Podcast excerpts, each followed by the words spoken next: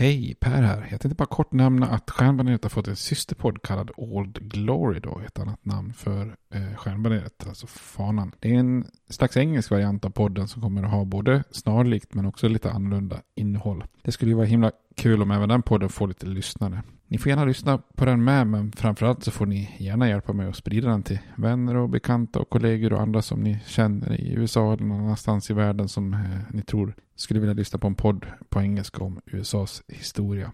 Tack, det var bara det jag ville säga. Nu kommer avsnittet. Hej då! Burrows furniture is built for the way you live. From ensuring easy assembly and disassembly to honoring highly requested new colors for their award-winning seating, they always have their customers in mind. Their modular seating is made out of durable materials to last and grow with you. And with Burrow, you always get fast, free shipping. Get up to 60% off during Burrow's Memorial Day sale at burrow.com slash ACAST. That's burrow.com slash ACAST. burrow.com slash ACAST. Hey, it's Ryan Reynolds, and I'm here with Keith, co star of my upcoming film, If, only in theaters, May 17th. Do you want to tell people the big news? All right, I'll do it. Sign up now and you'll get unlimited for $15 a month in six months of Paramount Plus Essential Plan on us. Mintmobile.com slash switch. Upfront payment of $45 equivalent to $15 per month. Unlimited over 40 gigabytes per month. Face lower speeds. Videos at 480p. Active Mint customers by 531.24 get six months of Paramount Plus Essential Plan. Auto renews after six months. Offer ends May 31st, 2024. Separate Paramount Plus registration required. Terms and conditions apply if rated PG. I'm Sandra, and I'm just the professional your small business was looking for. But you didn't hire me because you didn't use LinkedIn jobs. LinkedIn has professionals you can't find anywhere else, including those who aren't actively looking for a new job but might be open to the perfect role, like me. In a given month, over 70% of LinkedIn users don't visit other leading job sites. So if you're not looking on LinkedIn, you'll miss out on great candidates like Sandra. Start hiring professionals like a professional. Post your free job on linkedin.com/people today.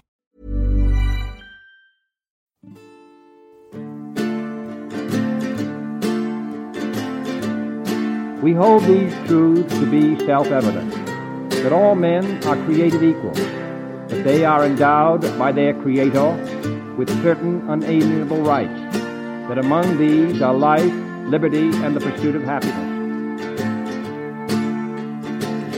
Now we are engaged in a great civil war, testing that government of the people, by the people, for the people, shall not perish from the earth.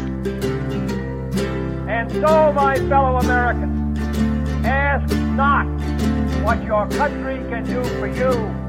Ask what you can do for your country. I have a dream. My four little children will one day live in a nation where they will not be judged by the color of their skin, but by the content of their character. Mr. Gorbachev, tear down this wall. I did not have sexual relations with that woman, Miss Lewinsky. Då var det dags för lite Stjärnbaneret igen. En podcast om amerikansk historia. Med mig Per och med dig Robert. Ja, jag är med idag igen. Hur är läget? Mycket bra, man känner sig lite ringrostig så här. Nu är det ett par veckor sedan vi spelade in senast. Så jag, jag, jag kände inte igen min röst när vi testade ljudet här, men jag är med. Till och med det är jag. jag tror till och med det var ännu länge sedan. Ja, det kanske Ja. är. Ja. Eh, Men eh, nu kör vi igång igen. Yes, vad ska det handla om idag? Nu ska vi ju börja fortsätta det här med att ge en bild av eh, förutsättningarna inför de sista slitningarna som leder fram till inbördeskriget. Förra avsnittet så pratade vi om slaveriet, slavarna. Ja, Lite uppror och lite rymlingar och lite straff och ja. Det, förhållanden var det väl också va? För Precis. slavar och... resan över Atlanten och allt sånt där. Ja. Eh, och nu tänkte jag, idag så får vi prata lite grann om just själva alltså södern, sydstaterna, Dixieland och eh, själva slavägarna och hur skevt själva samhället är då på grund av slaveriet där mellan fattiga och rika och så vidare. Men innan vi hoppar in på det, jag tänkte på um, förra avsnittet så satt jag och velade efter en basketspelare som hade spelat i Los Angeles Clippers. Ja. Det var ju Blake Griffin jag tänkte på. Men eh, sen när jag skulle söka efter insåg jag att tydligen så spelar i Detroit Pistons idag. Ja. Men han är känd för sina spektakulära slam dunks. Mm, ja, just det, det var där du... Ja. Jag känner inte igen hans namn. Men... Ja, jag sökte ja. på Han var ju NBA Rookie of the Year 2010-2011 tror jag. Ja. Och sen så var, pratade vi om Steam Beer, det här äh, alltså speciella, äh, det San enda, Francisco. ja, ett av de få unika ölsorterna som dykt upp i, i USA. Då äh, minns jag inte vad Pine Ridge, Fa- Falkenbergsbryggeriet, deras Steam vad den hette. Men den heter ju faktiskt, de heter ju, jag sa det, stilen heter ju även California Commons. Mm. Och den heter faktiskt, de har ju djurtema, den heter Gruesome Grizzlies California Common. Jaha. Och det var ju väldigt bra i och med att eh, alltså varumärket är ju egentligen klockrent eftersom den här republiken där i Kalifornien, det var ju liksom en Det har grizzlybjörn. de ju tänkt till kring va? Det är ingen Ja, slump. nej, Nej. alltså ändå är det ju en slump, då är det ju väldigt roligt. Eller också är det ju inte en slump och då är det ju skickligt. Ja, jag sätter mina pengar på att det inte är en slump. Nej, jag tror, Jag de är, tror, jag tror de har gjort sin bakgrundskoll här. jag tror de är bra på, de är bra på varumärke och så, Ja. så att det, det kan nog stämma. Men innan vi går vidare, har vi något, vad ska man hälla upp i glaset när man lyssnar på det här avsnittet? Ja, det blir spännande för nu har vi inte snackat ihop oss. Tänk om vi har samma då. Öl här. Men vill du börja eller ska jag börja? Ja, jag kan klara av mitt fort. Ja. Jag, jag hade noll tankar nästan, så så jag tänkte bara, hmm, södern. Det är varmt och då brukar jag bli sugen på en Hefeweizen, en tysk veteöl. Är Så, det ditt, är det ditt typ. tips? Ja, mitt tips är vilken Weissbier som helst. Jaha.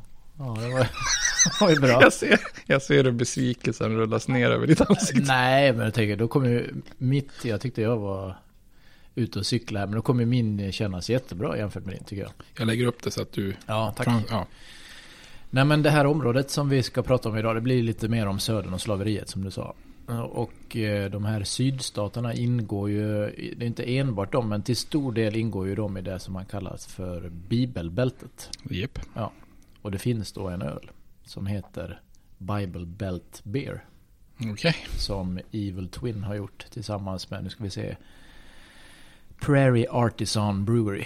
Ja, Så det är en collab då. Ja, med Evil Twin, alltså han eh, dansken? Eller Ja, precis. det är okej. väl eh, bror, eller är han tvilling till Mikael? Eller Mikkel? Ja, det vet jag inte, men säger vi bror så har vi Ja, det är vi. Ja. Ja, nej, jag vet inte. Ja, men det var bra tips. ja, och det ska vara en American Imperial Stout. Jag vet inte vad som skulle särskilja en American eh, Stout då. Det finns väl ingen speciell stil som är amerikansk. Ja, med amerikansk humle. Men humle i Ja. en stout är inte det absolut viktigaste heller. Nej, det kanske är att de proppar i lite mer humle kanske en amerikansk. Jag vet att den också är barreled age. Så det är säkert bourbon då. Ja. Att det är på bourbonfat.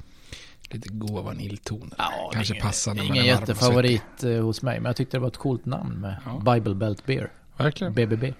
Precis. Så det är min, eh, mitt tips. Det kommer ni inte få tag på.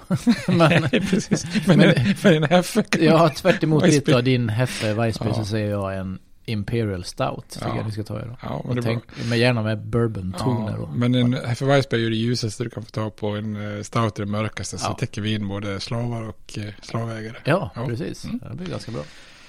Det var, en- då, det var lite långsökt. men Ja, ändå, lite. krystat, men okej.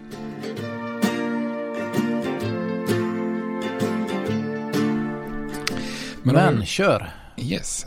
Om vi börjar då med, vi pratade redan om slaveriet förra eh, avsnittet och det är ju liksom, är det något som gör att södern skiljer sig inför inbördeskriget och mot resten av landet så är det ju slaveriet. För det, det dominerar ju hela samhället. eh, eh, Och det är ju inte liksom ett samhälle med slaveri utan det är ju verkligen ett slaverisamhället eftersom allt utformas utifrån slaveriet och, och det jordbruk som sysselsätter jord, i slavarna. Då. Och tittar man lite grann på då, om man säger toppen då, utav samhällspyramiden i, i södern, så slaveriet ger ju enorma rikedomar. Eh, så det är ju enormt ekonomiskt lukrativt, så att utifrån den aspekten kan man ju lätt förklara varför man lägger moralen åt sidan så att säga, eftersom man, man lever så fruktansvärt väl på, på just eh, de här grödorna som slaveri, slavarna odlar. Eh, så det gör ju att södern är ju mycket mycket mer rik än övriga landet om man jämför någon slags liksom inkomstnivåer då, fast samtidigt som det blir väldigt eh, skevt. Då. Så då i toppen av den här samhällspyramiden då, då finns det ett antal ja, men snuskigt rika eh, plantageägare som odlar ris längs eh, South Carolina och Georgias kustar. Och de, de som odlar ris tjänar i princip mest pengar, så de blir ju liksom sådär extremt rika. Men sen har vi också de här tobaksplantagen i Virginia och Maryland och även eh, North Carolina som, där man också odlar ett ris också. Men, och de är ju också så, det är också elitfamiljer som liksom vräker sig i lyx och extravagant livsstil. Och de här familjerna de dominerar ju politiken och ekonomin helt liksom. Och man gifter sig med varandra liksom och, och sådär. Kusiner och kan gifta sig med varandra och så vidare. Det är nästan som kungadömen då. Ja, lite grann. Och är, man kan ju säga så här, den här liksom slavägararistokratin i södern. Den är ju ganska lik den gamla brittiska aristokratin som man sett mm. många filmer och sådär. Och man anstränger sig mycket i den här absoluta eliten på att eh, hålla uppe sin, sin image. Då. Alltså man har den här starka sociala koden av någon slags ridderlighet. Eh, och män förväntas ju försvara sin heder då. Och det gör man just genom Duell. Bra, snyggt satte du. Eh, och det fanns ju till och med författare som försökte liksom härleda hela södern då, alltså blodsband tillbaks med någon form av gamla ädla saxare mm. i, i, England liksom. Och att det var därifrån idealen kommer. Det låter som en, vad ska man säga, som en blek variant av Ivanhoe liksom. Ja. På något vis. Eh, men de här idealen gör ju också att man gärna undviker det man tycker är grova och ofina aktiviteter. Så till exempel handel och kommers. Det är inte så många i den här eliten som vill ägna sig åt. För det tycker man är lite, lite, lite smutsigt att prata pengar och hålla koll på sånt och sådär. Och man vill ju absolut inte göra något arbete själv på fälten. Liksom, när man är i den toppen av eliten. Då. Ehm, så det här gör ju då att man eh, som Södern är ju extremt överrepresenterade inom armén. Därför att är man då till exempel en son som inte, inte liksom ärver eller inte har något eget plantage. Ja, då, då vore det kanske naturligt om man bodde längre norrut att man ägnar sig åt handel och kommers eller någonting sånt där. Men det är ju lite ofint och då återstår nästan bara armén. Så då, därför är ju södern väldigt representerad i, inom armén då. Och det här innebär ju också att man, i och med att man då liksom inte vill vara med i handel och kommers, så man är ju helt beroende av export. Alltså allt det här ris och bomull och, och allt man odlar, tobak. Det, det, ska ju då exporteras och då använder man mellanhänder. Så det här också, gör också att den här eh, eliten i södern blir väldigt beroende av, eh, av, av liksom transportörer och och handelsbolag och sånt där. Eh, och kombinerar man det här då att man har extremt dyra lyxvaror där man importerar liksom då, eh, lyxvaror från England samt i utbyte mot den skörden man har då så att säga för stunden. Eh, så innebär det att en väldigt stor andel av alla de här plantageägarna i södern de lever liksom i konstant skuld. Särskilt där i Virginia och Maryland där man odlar tobak där priserna varierar ganska mycket. Så helt plötsligt så kanske man har köpt betydligt mycket mer importvaror från England än vad skörden faktiskt eh, täcker upp. Och då helt plötsligt så står man i skuld till någon handelshus i Storbritannien eller Skottland. Eh, och det finns ju faktiskt de som till och med hävdar att Söderns aristokrati eh, aldrig ställt upp på, i frihetskriget om man inte liksom trodde att det här skulle kunna i praktiken bli en liten skuldavskrivning gentemot brittiska företag och så vidare. Då. Vilka är det som jobbar som sådana här mellanhänder då? Om inte, man tänker då är det inte de här eh, aristokratiska familjerna utan det är det folk från nordstaterna eller utomlands eller vilka? Nej, då är det ju de här liksom eh, lägre bönderna och så inom södern som okay. får ställa upp och som, eh, för det är ju såklart det, om man är en sån här eh, overseer eller driver som sköter slavarna på daglig basis så mm. det är ju att kavla upp armarna och jobba det och det mm. vill de ju inte så därför anlitar man hela tiden någon, någon sån fattig jordbrukare. Där måste det också finnas en del pengar att tjäna, tänker jag. Som mellanhand, eller det kanske inte var så mycket. Ah, jag tror, misstänker att de tjänar inte säkert, särskilt jättemycket faktiskt. Nej. Sen eh, så innebär ju också de här idealen då att man, eh, alltså kvinnorna sätter man ju på en väldigt, väldigt hög eh, piedestal. alltså en, en Southern Lady eller Southern Belle som det kallas för, det, det var ju en kvinna som, som sällan lämnade hemmet då. För man förväntas ju ta hand om barn och bidra i hushåll, hushållet då, men inte direkt utan via liksom, personal och slavar. Eh, men man har ju nästan aldrig någon roll utanför hemmet. Eh, så det är väl möjligtvis på mindre plantager och gårdar som man får liksom hugga i med arbetsuppgifter. Men på de här största plantagen då i den högsta eliten så, så då var det liksom under en ladies värdighet att, att jobba då. Så de här kvinnorna blir ju i väldigt stor utsträckning någon slags liksom trofé för mannen då. Och, och deras enda roll blir ju nästan att vara någon slags bra värdinna. Mm. Om man säger på fester och sånt där. Eh, och med kvinnorna på, på så sätter, sätter de som sådana här eh, o- oskyldiga liksom eh, piedestalideal. Då är det ju männens uppgift att, att liksom skydda dem då. Men rätten att få skydd eh, är ju också liksom en skyldighet att lyda. Så många av Söderns eh, ladies var ju väldigt hårt hållna av sina kvinnor då. Och normalt sett brukar plantageägarna prata om att man har tre typer av barn. Eh, alltså att man har sina riktiga barn som man är pappa för och sen har man ju sina fruar och sina slavar och allt. Alla är så beroende av dem. De är så Mm. duktiga de här männen så att alla, alla är som barn runt om dem och de får ta ansvar liksom. Det är ungefär det som, det som själva det där går ut på den där aristokratin. Ja. Och precis innan inbördeskriget eh, 1860 så, så är ju då den, om man säger den vita befolkningen i södern ungefär, eller befolkningen i södern är ungefär 8 miljoner. Eh, eller den vita befolkningen är ungefär 8 miljoner och då är det ungefär bara knappt 400 000 av dem eh, som, som är slavägare då. Mm. Och tittar man till hur många av dem som äger mer än bara en handfull slavar så är det ju väldigt få då, utan det är ju en väldig pyramid där. Så att det är de du, det, alltså nu, vi pratar om sådana här overseer drivers, alltså det kommer ju antagligen från den här fast, fattiga delen av, av södern då. Och bortanför de här fina plantagen då så är det i mångt och mycket ganska efterblivet eller eftersatt samhälle. För vanligt folk i södern som inte har slavar, de försörjer sig på självhushållande jordbruk då på väldigt så här mindre eh, ensliga gårdar. Och antalet skolor är ju betydligt färre än i, i, än i nordstaterna. Så att andelen analfabeter är ju långt högre i södern än vad det är i nordstaterna. Och då kan man ju tänka sig kanske att det lätt uppstår någon slags klasskamp i ett sånt ganska ojämnt samhälle. Men eh, på något vis brukar man förklara det här med att de här mindre slavägarna, de som inte har slavar, eh, att de liksom, ja men det kanske är mindre viktigt liksom att vara rasjämlik. Alltså att man, man, man ser sig ändå upphöjd ovanför slavarna. Så att då är det liksom helt okej då. Dessutom är ju många då, utav de som inte äger slavar väldigt beroende av slaveliten.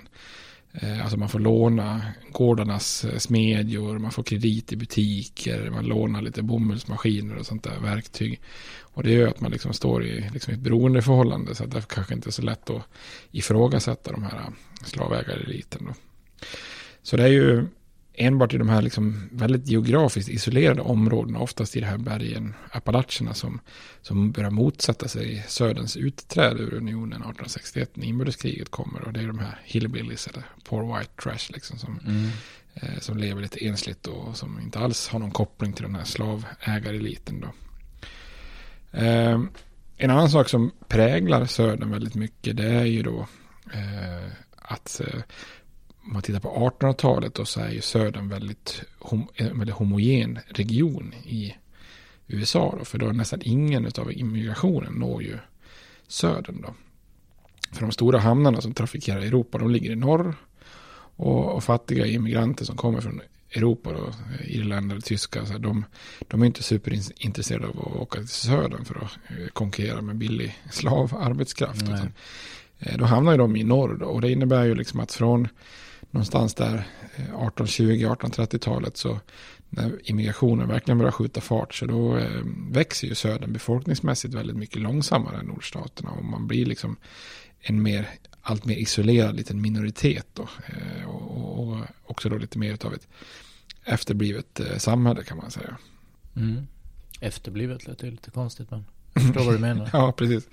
Ja, men det, det är ju... Man hamnar lite på efterkälken. Ja, verkligen. Om man tittar på Söderns ekonomi är ju liksom enformig. Man är beroende, som jag sa, av mellanhänder. Eh, man vill inte besudla sig med handel och pengar. och Man förlitar sig bara på floder och kust för transporter i princip. Då. Ehm, och det innebär att eh, Söderns infrastruktur är ju kast. Och få kanaler, få järnvägar, dåliga vägar. Det växer inte fram några större städer av rang i princip. Då. Det främsta undantaget är väl New Orleans som är liksom enda staden som kan mäta sig befolkningsmässigt med, med städerna i norr. Då. Möjligtvis också om man räknar in Baltimore i Maryland som också växer. Men, Och södern, de är, södern är i princip utan industrier liksom, utan det är jordbruket eh, som dominerar totalt. Och det här är ju rent motsatt riktning mot nordstaten. För i nordstaten under samma period här, första halvan av 1800-talet, så då söker man sig till industri och, eh, och andra alternativ då när jordbruket stagnerar. Eh, och man, samtidigt som man liksom kan börja få jordbruksvaror från västra staterna så ja, då kan man ägna sig åt annat i, i nordstaterna. Men eh, i, i södern så växer det här bomullen som vi pratade om förra avsnittet. Alltså bomullsexplosionen. Hela södern liksom fylls ju med bom, bomullsplantage. Och det innebär ju liksom att jordbruket blir liksom mer aktuellt än någonsin. Utan det växer liksom så det knakar i södern. Så det mm. finns ingen som helst anledning att, att börja titta på industri om man eh, bor i södern där då. Och det här gör ju också att södern förespråkar frihandel. För hela ekonomin bygger på att man exporterar bomull till eh, textilindustrin i, i Storbritannien då. Där den går på högvarv. Men vad heter den här spinning igen? Mm. Ja.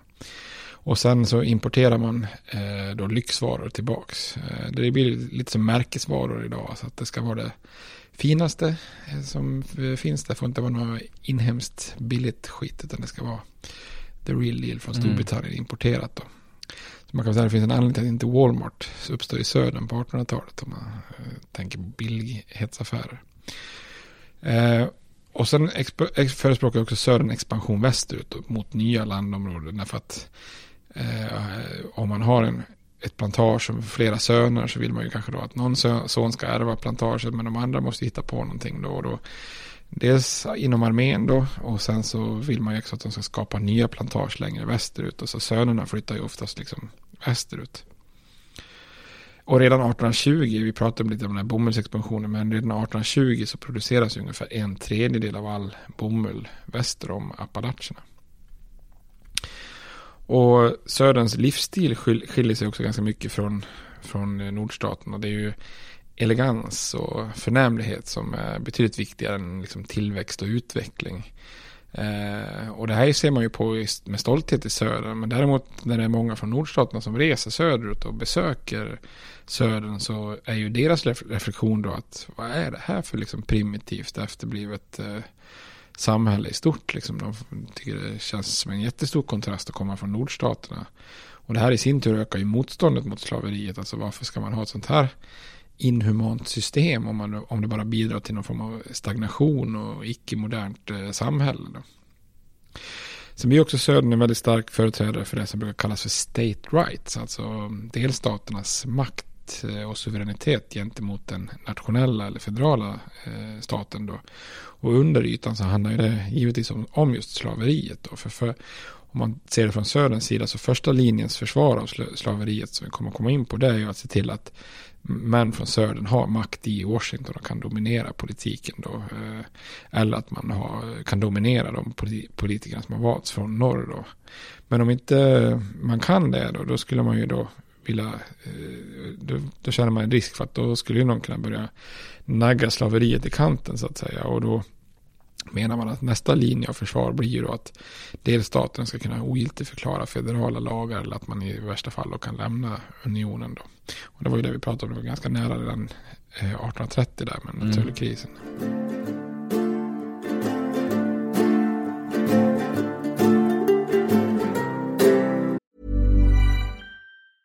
Hey, it's Danny Pellegrino from Everything Iconic. Ready to upgrade your style game without blowing your budget? Check out Quince. They've got all the good stuff, shirts and polos, activewear and fine leather goods, all at 50 to 80% less than other high-end brands. And the best part? They're all about safe, ethical and responsible manufacturing. Get that luxury vibe without the luxury price tag. Hit up quince.com slash upgrade for free shipping and 365-day returns on your next order. That's quince.com slash upgrade.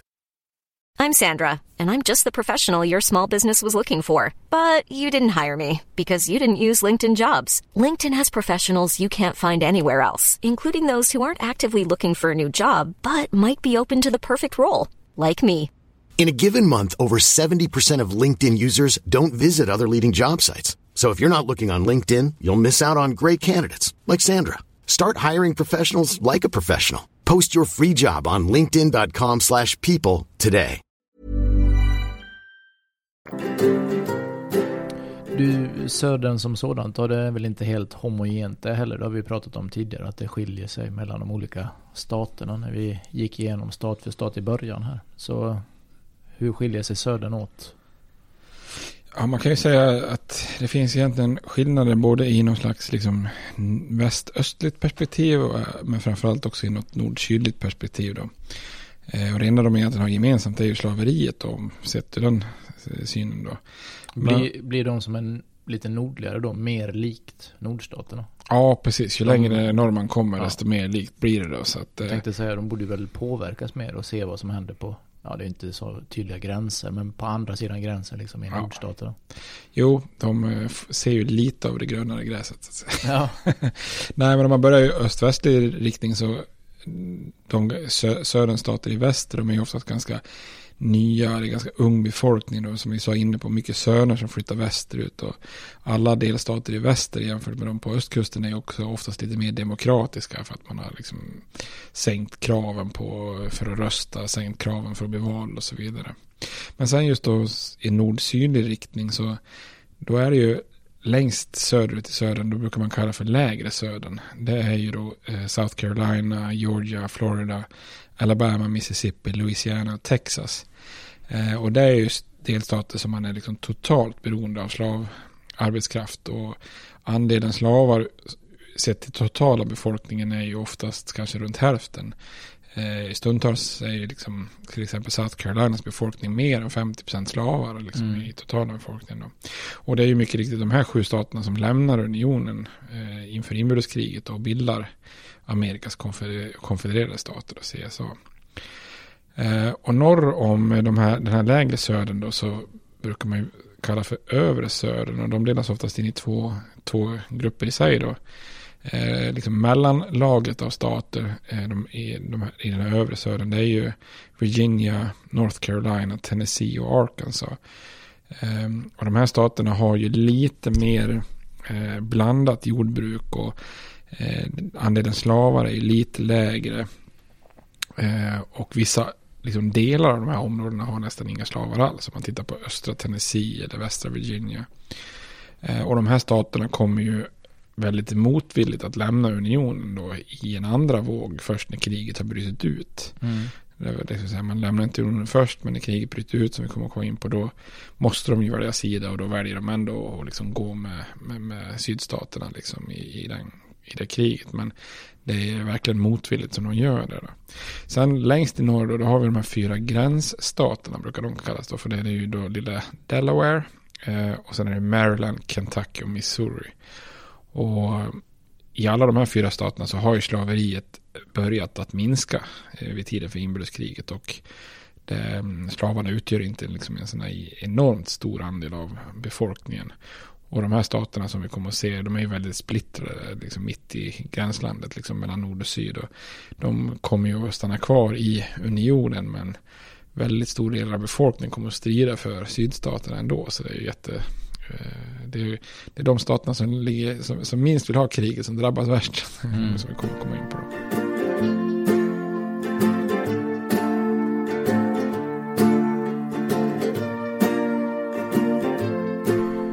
Du, de här sju staterna som du nämnde som, vad sa du, lägre södern? Ja. ja.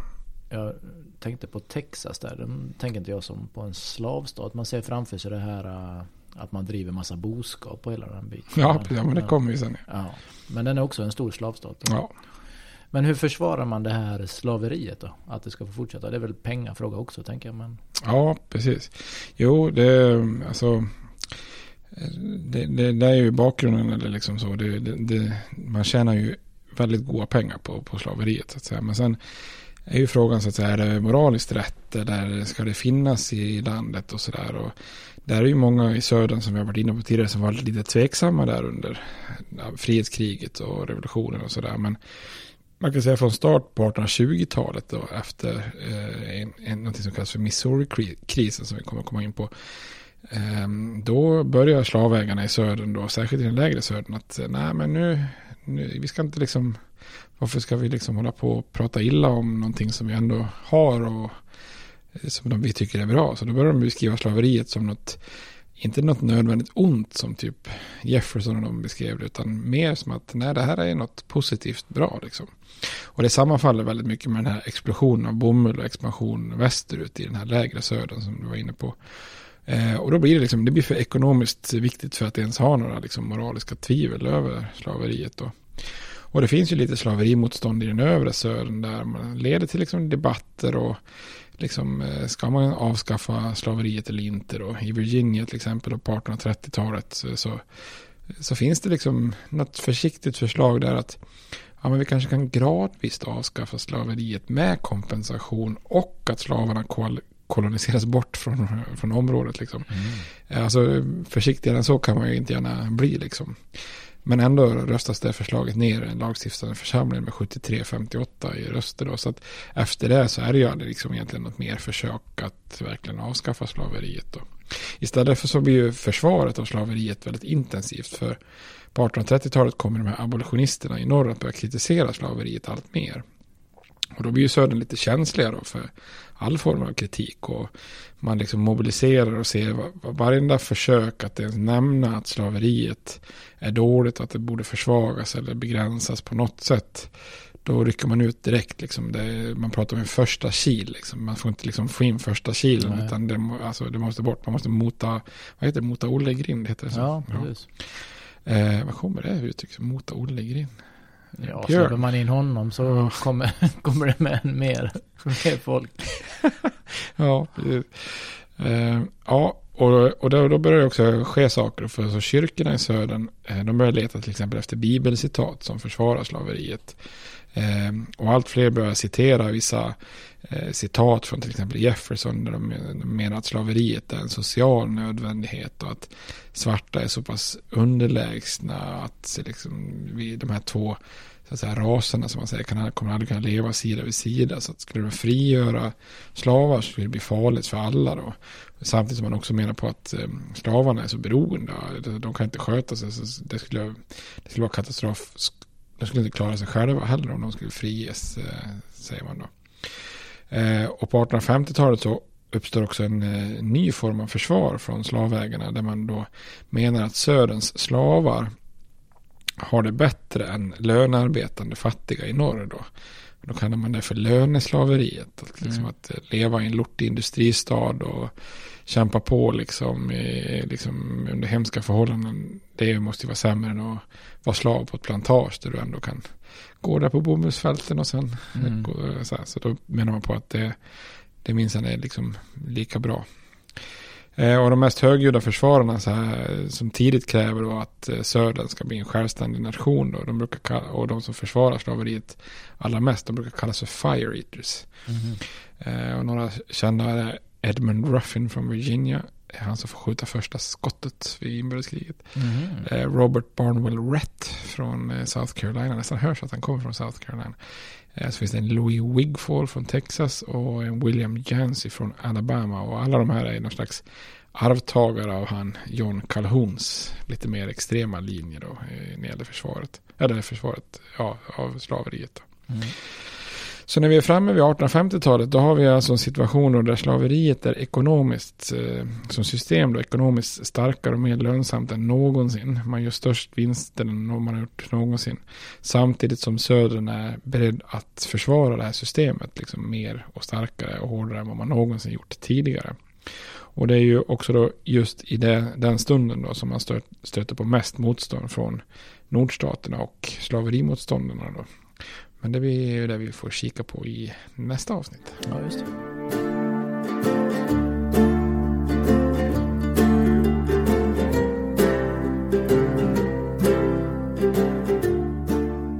Eh, vill du ta lite runt om här då? Vi ska inte ta för mycket nu för vi rör ju oss i regioner dit vi ska återvända.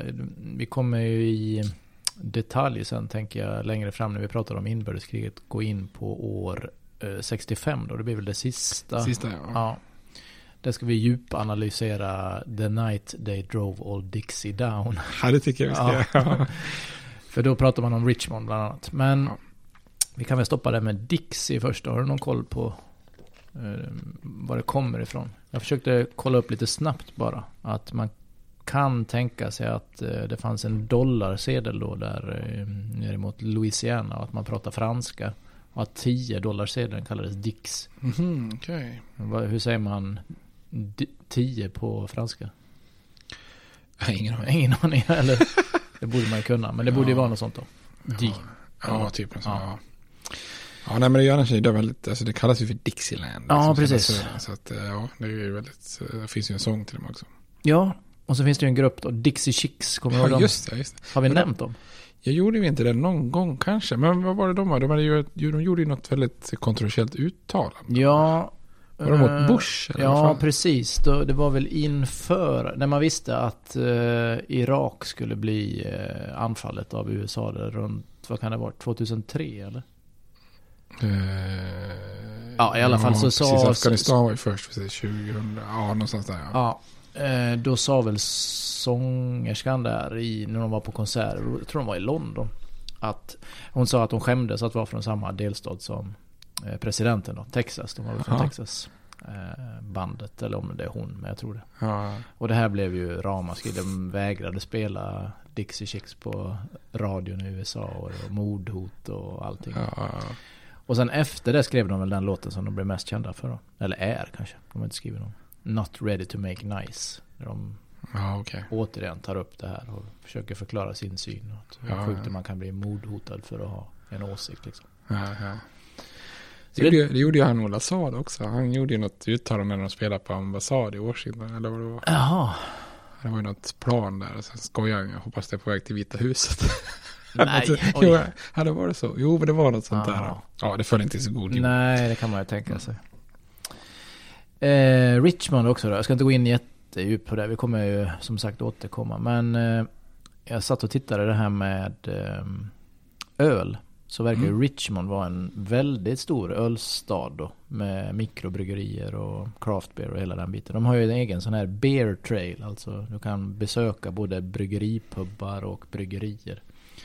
Och vad jag kunde se då så fanns det ungefär 30 olika stopp. Richmond är ju inte så jättestort. Det Nej. måste ju vara strax där. mindre än Göteborg eller? Ja, det kan det nog vara. Ja, det är så stort är det inte alls. Nej.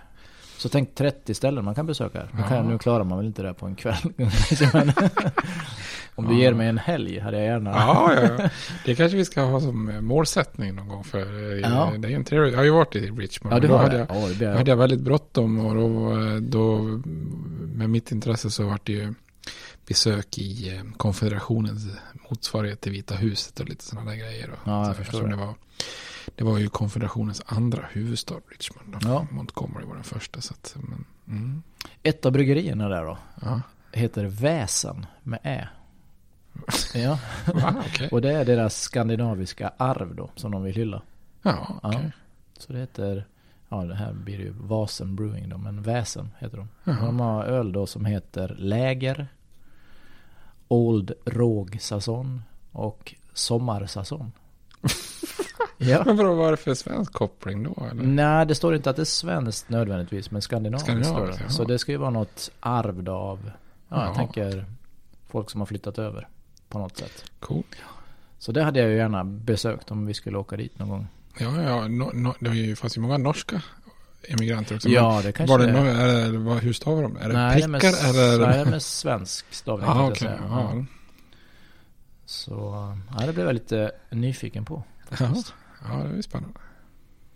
Eh, musikmässigt då. Eh, vi har ju mest pratat om att vi, eller vi hade ju, eller har ett intresse för hiphop. Men vi har gjort korta eh, sidosteg från det. Åtminstone jag. Jag var inne lite mer på, jag ska inte säga dödsmetall, men metall i alla fall. Har jag ju, hårdrock har jag ju lyssnat en del på. Ja. Och eh, från Richmond finns det då ett, en band som heter Lamb of God. Ja, Alltså okej. Guds lamm. Och de har haft eh, två stora hits kan man säga. Den ena heter eh, Laid to Rest. Och den var med på tv-spelet Guitar Hero 2. Med lite så här gitarrvirtuos som spelar där. Så det är väl en svår låt att spela. har jag för mig. Ja, ja. Och sen eh, är det en annan låt som var med på, du och jag spelar ju Tony Hawk. Ja, men det gjorde vi väldigt mycket när jag var yngre. Ja. Och det tror jag också var om det var Tony Hawk 2 då. Finns det en låt som heter Black Label. Mhm. Mm. Jag tänkte Virginia. Det är jag för mig att han bor där. Vad heter han? Åh, Nirvana, Queens of the Stone Age, Foo Fighters. Vad? Jaha. Eh, vad heter han? Dave? Eh, Grohl. Ja, ja. Som Han- bröt benet här. i- Ja, ja, just det. Göteborg. Ja. Nej, jag undrar om inte han bor i Virginia. Ja, kanske han gör. Någonstans, ja. Mm. Ja, så jag ska inte ta så mycket mer. Vi kommer återkomma till Richmond. Japp, det gör vi. Och jag hoppas att jag får komma dit någon dag och gå den här Bear Trail då. Då ska vi dricka sommar. Ja, Gott. då tackar vi för den här avsnittet då. Det gör vi. Tack så mycket. Tack, hej. Hej. States like these and their terrorist allies constitute an axis of evil.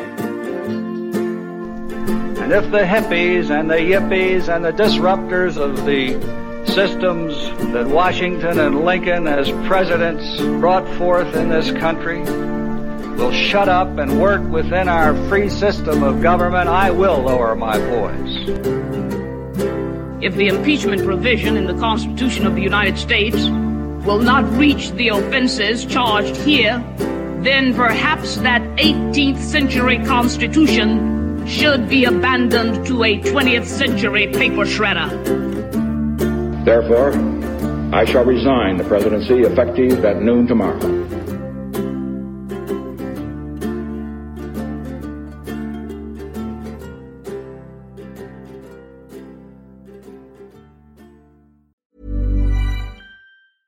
Planning for your next trip?